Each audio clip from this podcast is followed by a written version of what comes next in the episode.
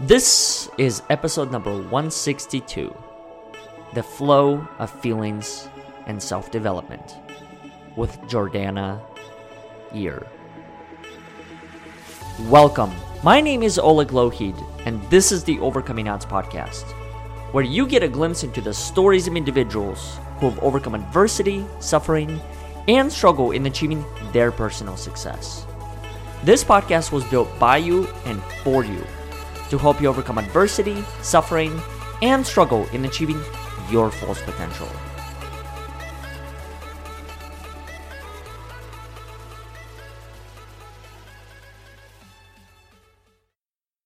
Before we get into today's episode, I'd like to make a brief announcement and invite all of our listeners to our upcoming call called Courageous Conversations. This is a conversation that we started every single Saturday at 9 a.m. Central Time, where we meet through Zoom and share on a topic that matters most to our lives. If you would like to know more details about how you can join any of these upcoming calls or connect to other members within this community, consider leaving us a message through our website at overcomingodds.today, to which we'll respond with all the details. Now, let's get back to the show. Jordanna, welcome to the show. Thanks, Oleg. I'm happy to be here. Absolutely. Thank you for choosing to connect with me. And I believe it was Sejal that connected the two of us initially. She's quite a, she's quite a connector. She's she sure is. Yeah, she's one of the people that whenever I get asked, I truly believe in. One of a handful of people that I've met throughout my time that actually does what she says she's going to do. And Very it's, much. you know, it seems like it would be kind of the the norm for everyone to do that, but uh-huh. in reality turns out to be a rare quality to have to actually follow up on That's the word and and the promise um, before we get into the theme of today's conversation why do you think that is why do you think that's a rare quality for people to follow up and follow through uh, I believe that we are not conditioned. It's kind of two part. On one hand, we're not conditioned to know what it is we really desire. We are not really allowed a lot of people haven't been allowed to know their desires and therefore aren't conditioned like as we progress in life and career desire isn't usually a factor for people and yet it's always there mm-hmm. and so mm-hmm. we make commitments that later we might realize whether it's conscious or unconsciously realize that it wasn't something we actually desired to do i think that's the biggest element and then there's also an element of boundaries where people don't necessarily know how to set boundaries. And so they don't set them. and then they're very muddy in how they live with or without them. Mm-hmm. How do you communicate that desire to people in your case? Do you spell it out to individuals? These are the one, the two, the three things that I'm looking for? Or do you kind of leave it up to them? Because I've learned throughout my journey the danger of leaving it up to the individual to do their homework and later on make whatever form of introductions mm-hmm. is it, I, I want to say maybe two or three, maybe five people have actually done that. Mm. And I think one of the reasons why is because, at least in my opinion, when I wake up in the morning as giving as I am as an individual, there's always that thought of putting yourself first in certain elements, right? Mm. Like I don't wake up thinking about 20 other people. I wake up thinking about, okay, brushing my teeth, and that's self-care process. Yeah. And so I just learned there's so many different approaches, but how do you go about it when you have conversations with people? Do you spell it out for them? These are the things I'm looking for, and if you can make introductions here, that would be great. Or do you just leave that up to chance? It definitely depends upon the conversation. And I usually lead with service. I don't assume that people are necessarily going to want to do things for me. And I come into conversations as clear as possible. Mm-hmm. So, as much as possible, I would like to say always. I'm a human and occasionally I will, you know, rush into that meeting and realize I did not set an intention nor realize my desires first. But generally speaking, I allow myself to sit for just a moment before I walk into a meeting or walk into a situation and say, okay, what are my intentions? And my intentions are who do I want to be in this situation? And it might be, I just want to be clear, or I want to be in service, and that's what matters.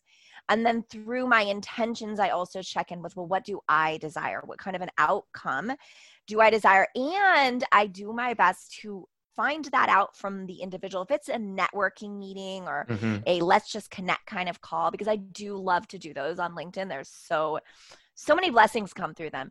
I ask the person generally i have actually got a form on my like on my connect call link. Well Mhm. what do you desire out of our call? Like if anything were possible what would you get from it? And then i if i don't know going into the call i will ask them sometimes in the beginning sometimes towards the end all right well here we are now. If it hasn't been a clear like oh let's do this or oh this is why we've met then i will ask them well how can i be of service to you and usually it opens up the conversation then they almost always ask me Mhm. and the times that they don't are honestly, I don't think I've ever asked it of someone that I would like it to ask of me and they didn't ask it back. Mhm. Only people that don't ask it back are those like 1% that they're I didn't really experience much of a connection with them anyway. Mhm. And therefore I will do what I can, but I'm not expecting much in return. Does that Mhm. make sense? It does. That's a really good point that you bring up as far as taking the initiative to ask something that I've started to do recently. And that's primarily because even in situations where people don't ask, what I've realized that if I take the initiative to ask them, how can I help you? I oftentimes inspire the same questions within them. So people say, Oh, I never thought about it this way, or I've never been asked that before. And then they ask that back. So I it's kind of it's just a really interesting practice to put in place and have other people follow kind of through your action. So almost you're, you're leading by example You're in an actual example. conversation. Yeah, energy follows energy too. And a lot of the time, like when it comes to flow and us, you know, I think everyone wants to be in the flow with conversation or be in the flow with circumstances in their lives. But the reality, like if you look at the way an ocean flows, like it's the wave that kicks up the flow, Mhm. right? And from there, there's like other elements, you know, air currents, whatever, that have that flow getting created. Something has to catalyze it and so if if the flow isn't happening there's almost always something that we can do if we're allowing ourselves to be intuitive in the situation then there's almost something we can do to catalyze a flow that best serves everyone Mm-hmm. Mm-hmm. So that's a perfect transition into the topic that you and I were going to have a conversation about when it, when speaking of flow, feelings and emotions. I feel like follow a similar pattern. I've had numerous conversations on this show with males and females, and um, some of the topics that we spoke about in regard to um, the feelings in particular was for males, it takes, for many of us, it takes a little while to experience the feelings and also talk about the feelings. And a lot of it just had to do with how we were brought up. If you have a problem, figure it out. Certainly don't cry about it because that's seen as a sign of weakness. Mm-hmm. Vulnerability was not welcomed in many of the situations. I'm curious to hear from your perspective.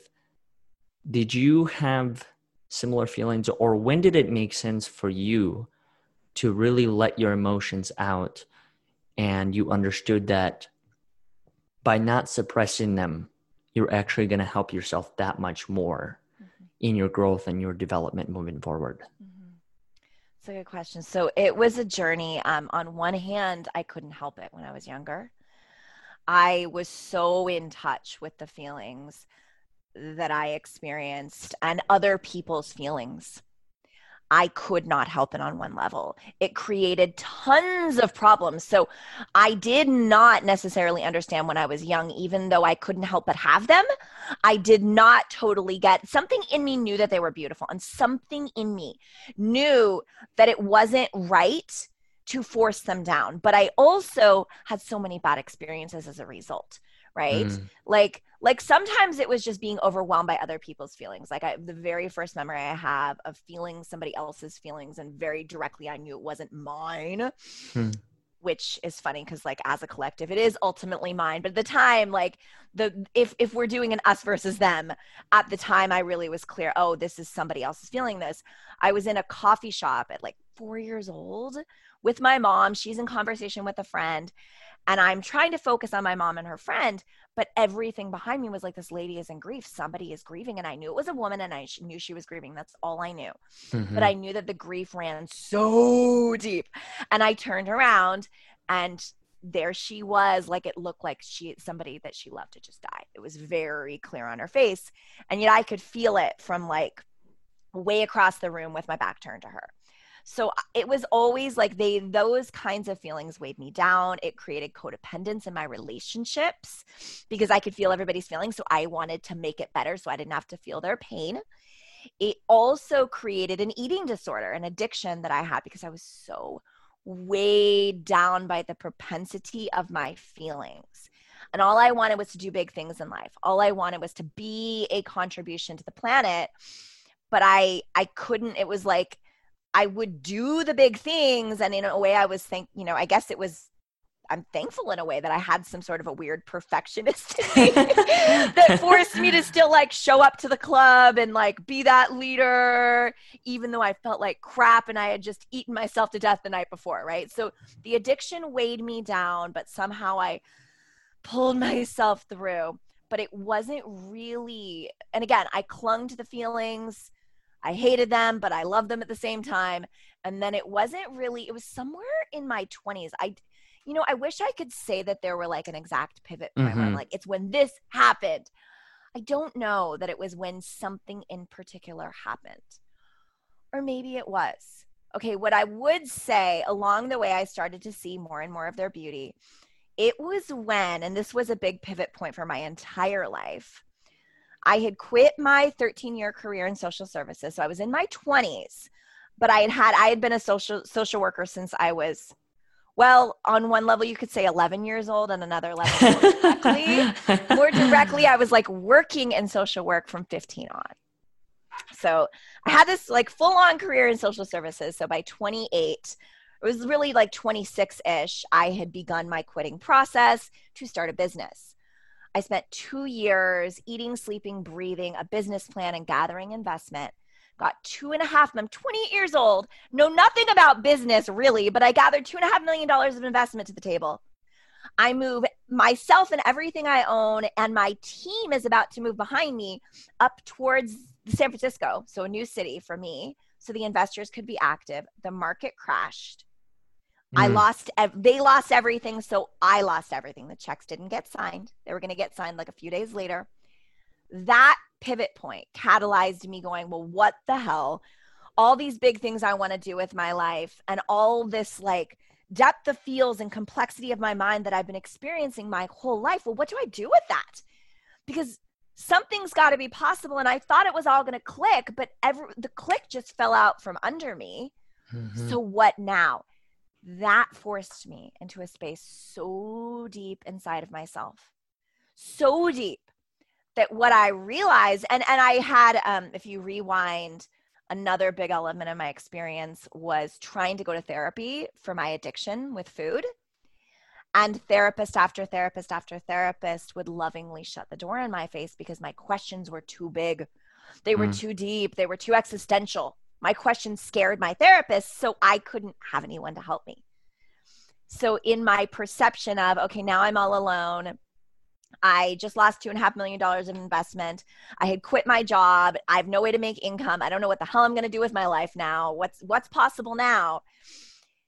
All of that depth of going inside of myself because no one could help me forced me to access. It's like all the dots started to connect finally and it forced me to access the propensity of my feelings and from there it was literally like everything in my life shifted once mm. I learned how to feel my feelings for the gift that they were without the thoughts.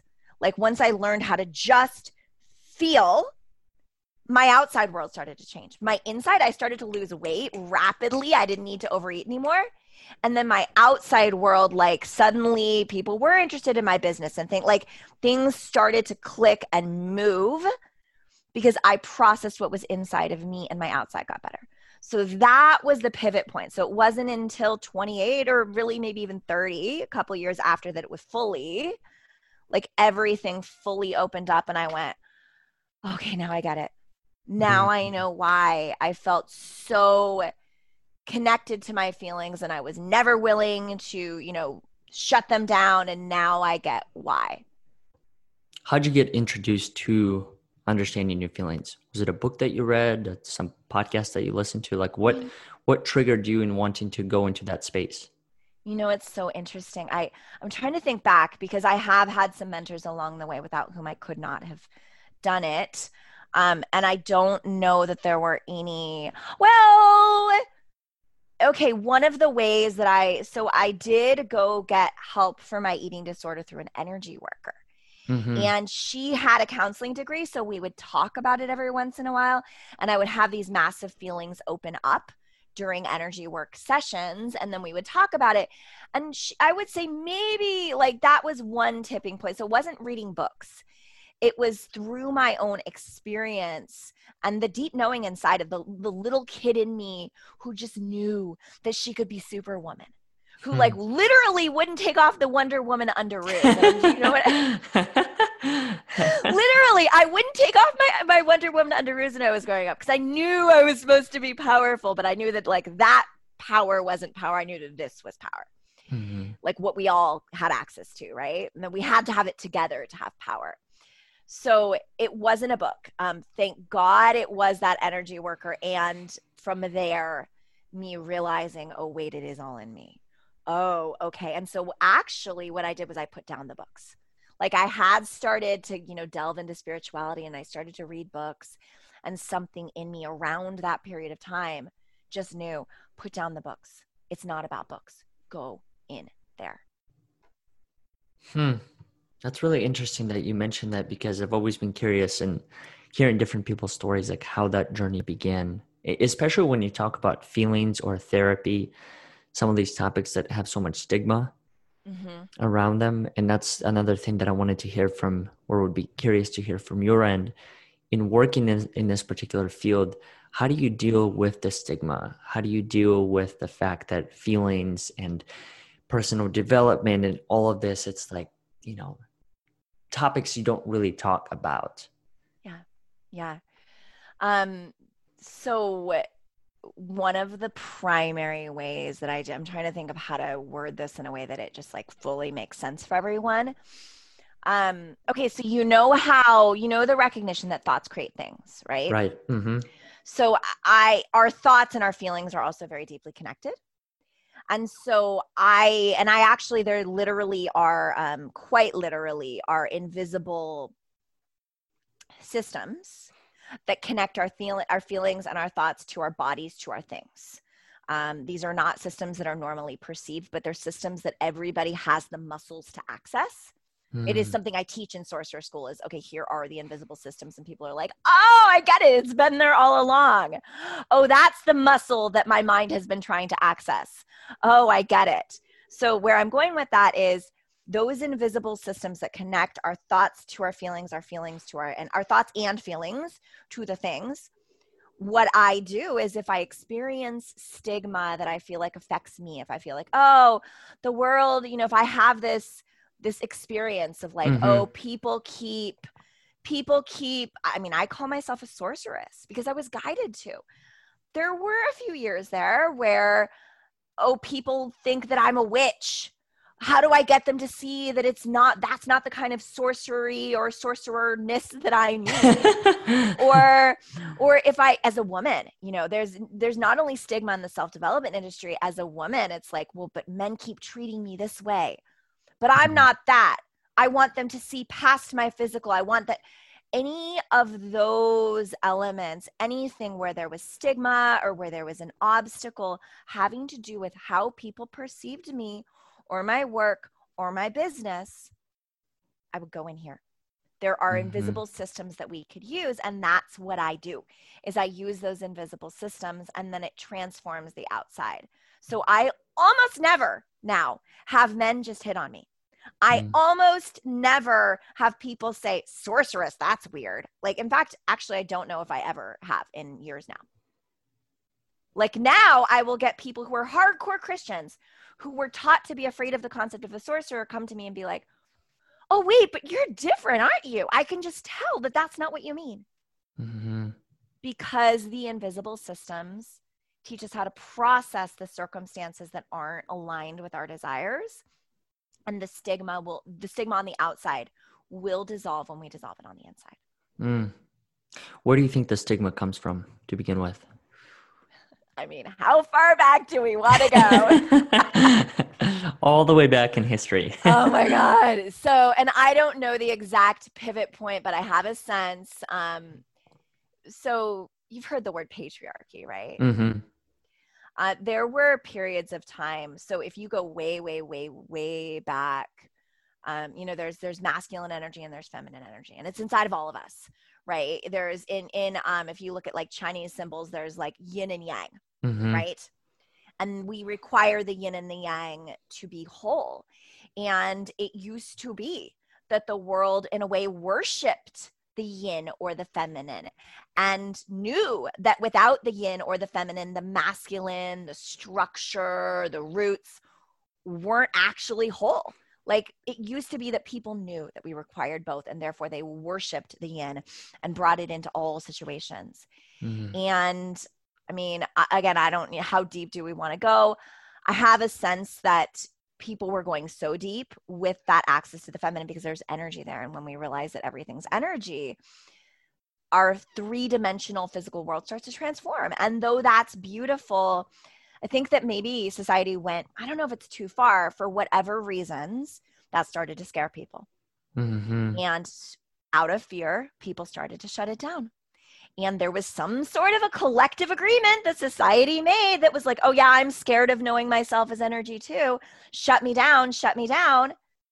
And we, throughout centuries upon centuries, thousands of years, co created this world in which the physical and the three dimensional and what we see with our eyes was all that existed. Mm-hmm.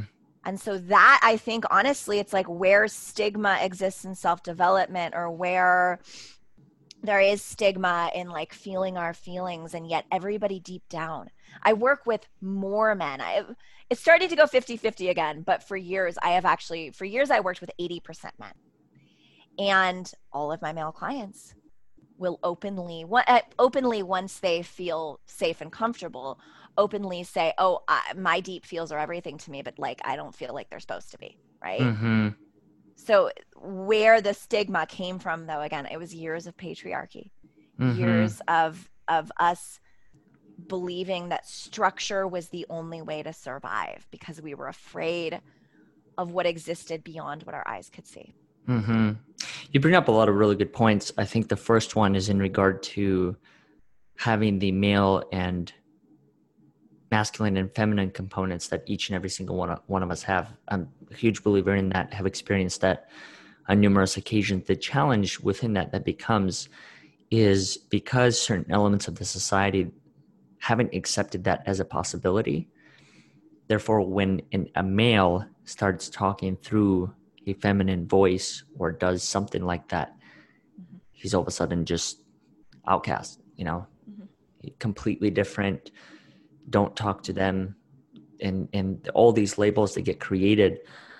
So there becomes a challenge in embracing both yeah. within that. And that's why I think there's an importance to creating your tribe of mm-hmm. people mm-hmm. that you genuinely want to be surrounded by. And if there's anything that I've learned, it is that because there's so many people on this planet, it is totally possible to create your own group, create your own community. Mm-hmm. It may take time, but at the same time, what things don't take time, right? That's true. Yeah.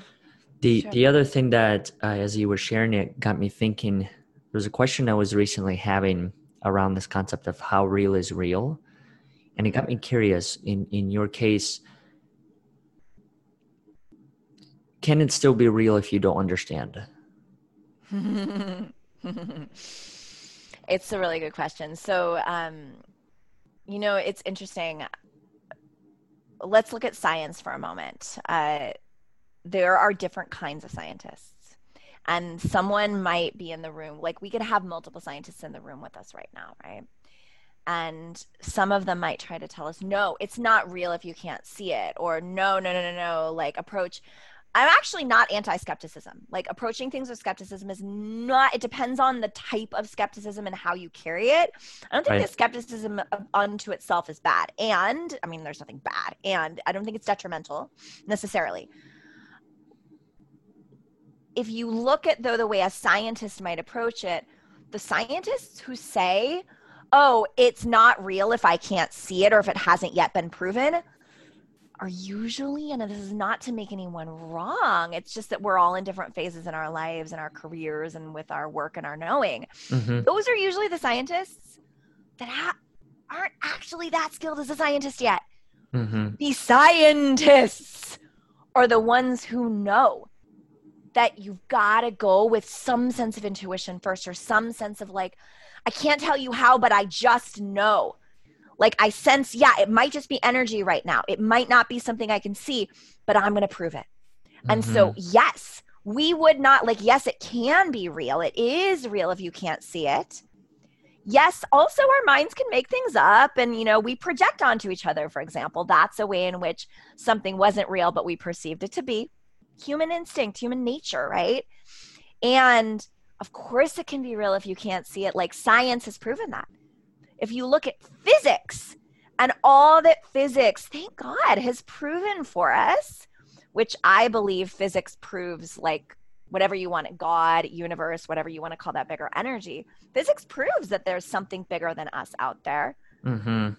without recognizing that maybe just because I can't see it doesn't mean it's not real. Mm-hmm. We wouldn't have what physics has shown us. Mm. That's a that's a really interesting point, and it's a great point. And that's something that I've wondered quite some time. And it's the I mean, it's the same exact question. Do you have to understand it in order for it to be real? And I think in certain cases, I think there's um, there's a story that a friend of mine shared with me. I want to say it, it's a book. It is a book called Black Swan, and mm. essentially it talks about the possibility that just because you haven't seen it doesn't make it impossible that it doesn't exist. And I think it's the same exact thing. But to not go on a complete tangent or rabbit hole in some other some other topic in some other mm-hmm. direction, one of the things that you mentioned prior to this was this concept of invisible forces mm-hmm. and how it's accessible to many of us on this planet. Could you talk more a little bit about what those forces are and how do you personally help individuals tap into them through your own work? Definitely. Um, all right. Have you ever seen the way a plant moves in a time lapse video? Like, have you ever watched a time lapse mm-hmm. video of a plant growing? Mm-hmm. And have you noticed it grows around and mm-hmm. around mm-hmm. in a spiral, right? Or if you're walking on the beach, if you have the luxury of a beach nearby and you're walking on the beach and you pick up a seashell, many, if not most, seashells have a ring moving through it, mm-hmm. right? Or like a snail, the top of a snail shell, right? Mm-hmm.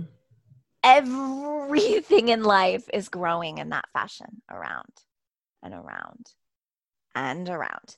Now, that plant, you don't see it with the naked eye, you don't see it growing in a spiral like if you were a gardener and you go out you know now it's monday now it's tuesday now it's wednesday you're not going to see oh you know maybe noon on monday it's here i don't know how fast it actually grows but like maybe noon on monday it's here and like 3 p.m it's just there mm-hmm. and then mm-hmm. maybe by friday it's like around here you don't see that with your eyes mm-hmm. but it's mm-hmm. moving through everything so if you take that spiral and move it into what's been proven scientifically we have Fibonacci sequence, which is a mathematical equation that essentially proves that spiral that grows through everything. So now think about your life and think about how you might have a desire, or maybe it's like you're trying to build a business, or you're trying to get this raise at work, or you're trying to find a life partner, or you're have intentions around the way you're raising your kids, like any of the things that you desire to create in your life you make a plan and then suddenly you're like that is not going as planned mm-hmm.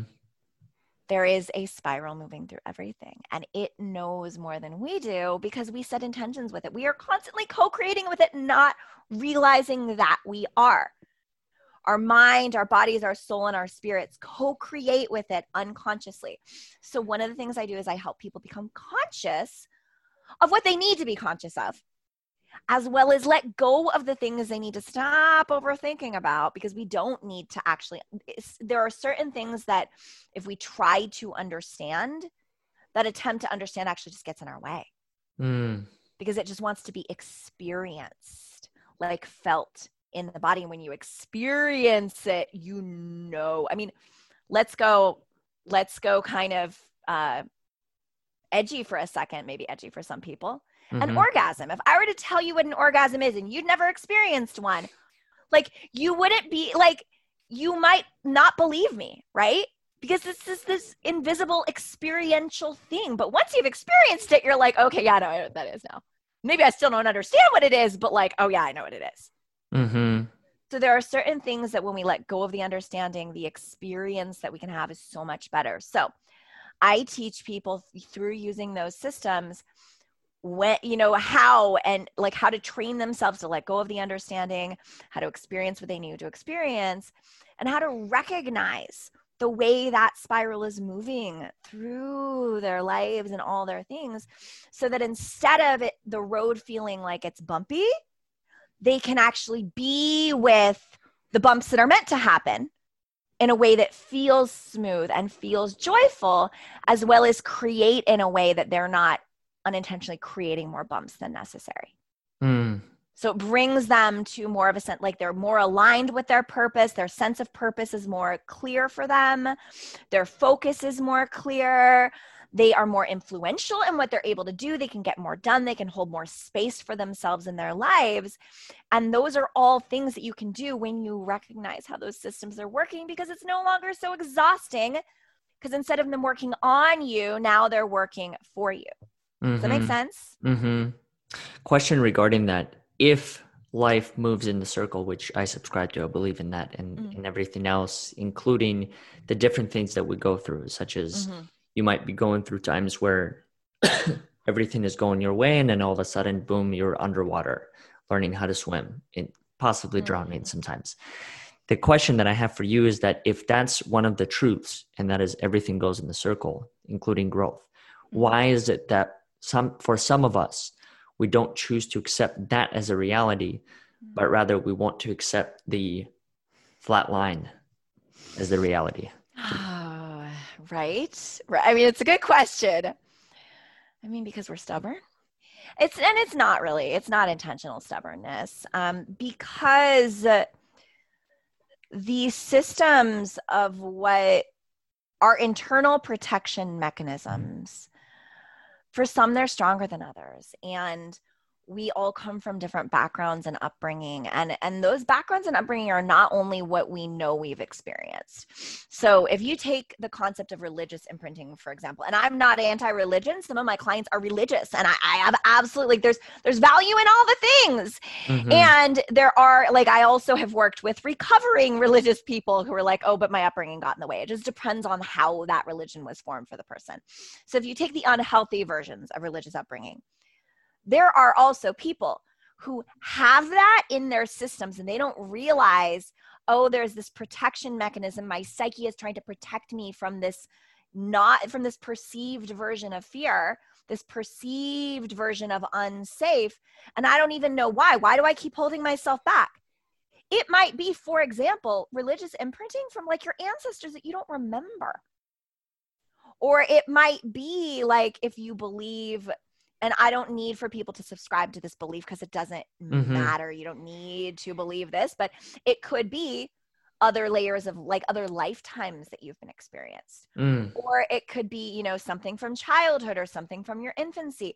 Or it could be that thing in passing that a teacher mentioned that you like maybe a teacher told you you weren't enough or maybe it was just a teacher mentioned something about well if you don't have a job you're not going to be safe right? People think that they're protecting us mm-hmm. by subscribing, by forcing us to subscribe to their beliefs or putting their beliefs upon us.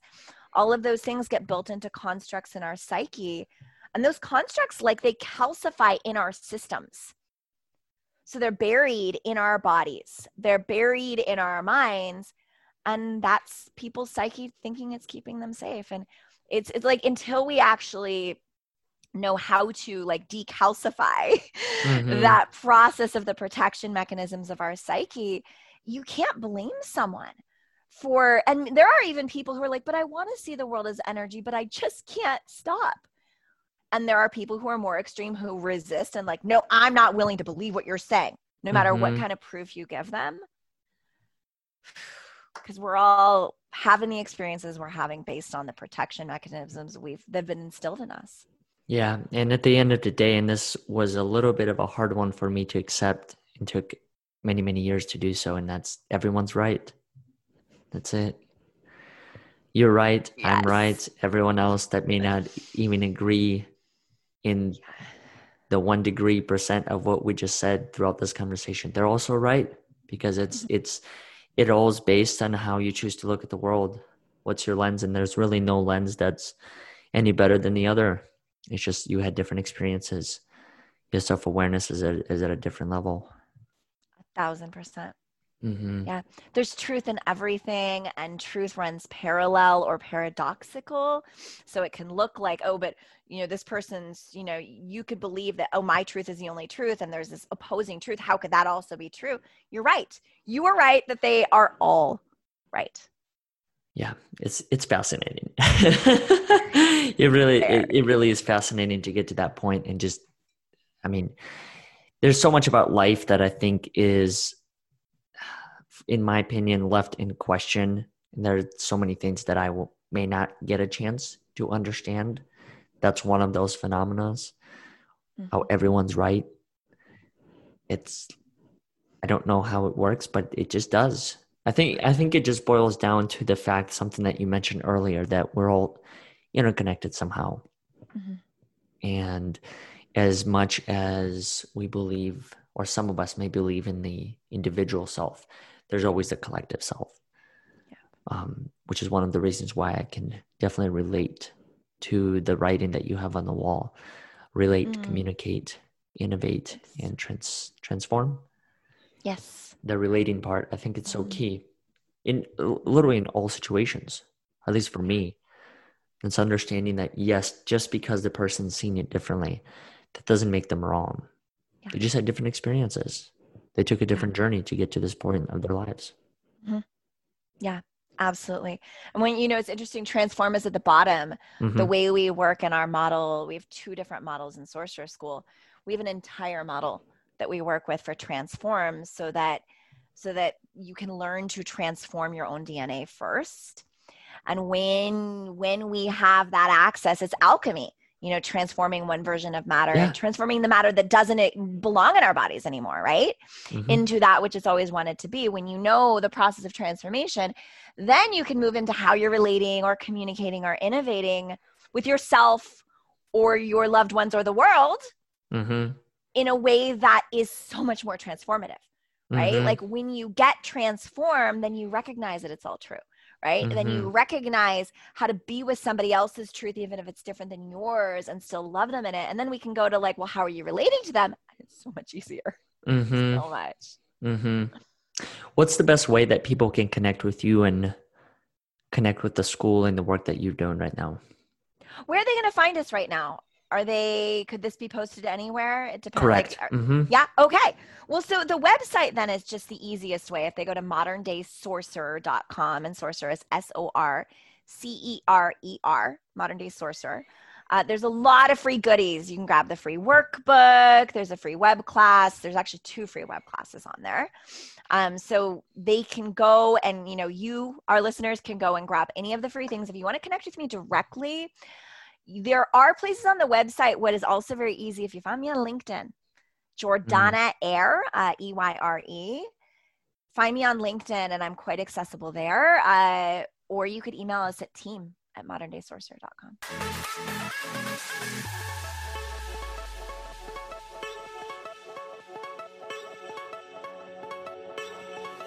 Thank you all for listening to today's episode. I hope you enjoyed it as much as we did. If you haven't done so already, consider subscribing to our future episodes so you can receive all of the latest content. Also, if you like what you heard, consider leaving us a review on iTunes, Facebook, or Google so more people can hear these inspiring stories. Once again, we thank you for listening and we'll look forward to having you next week.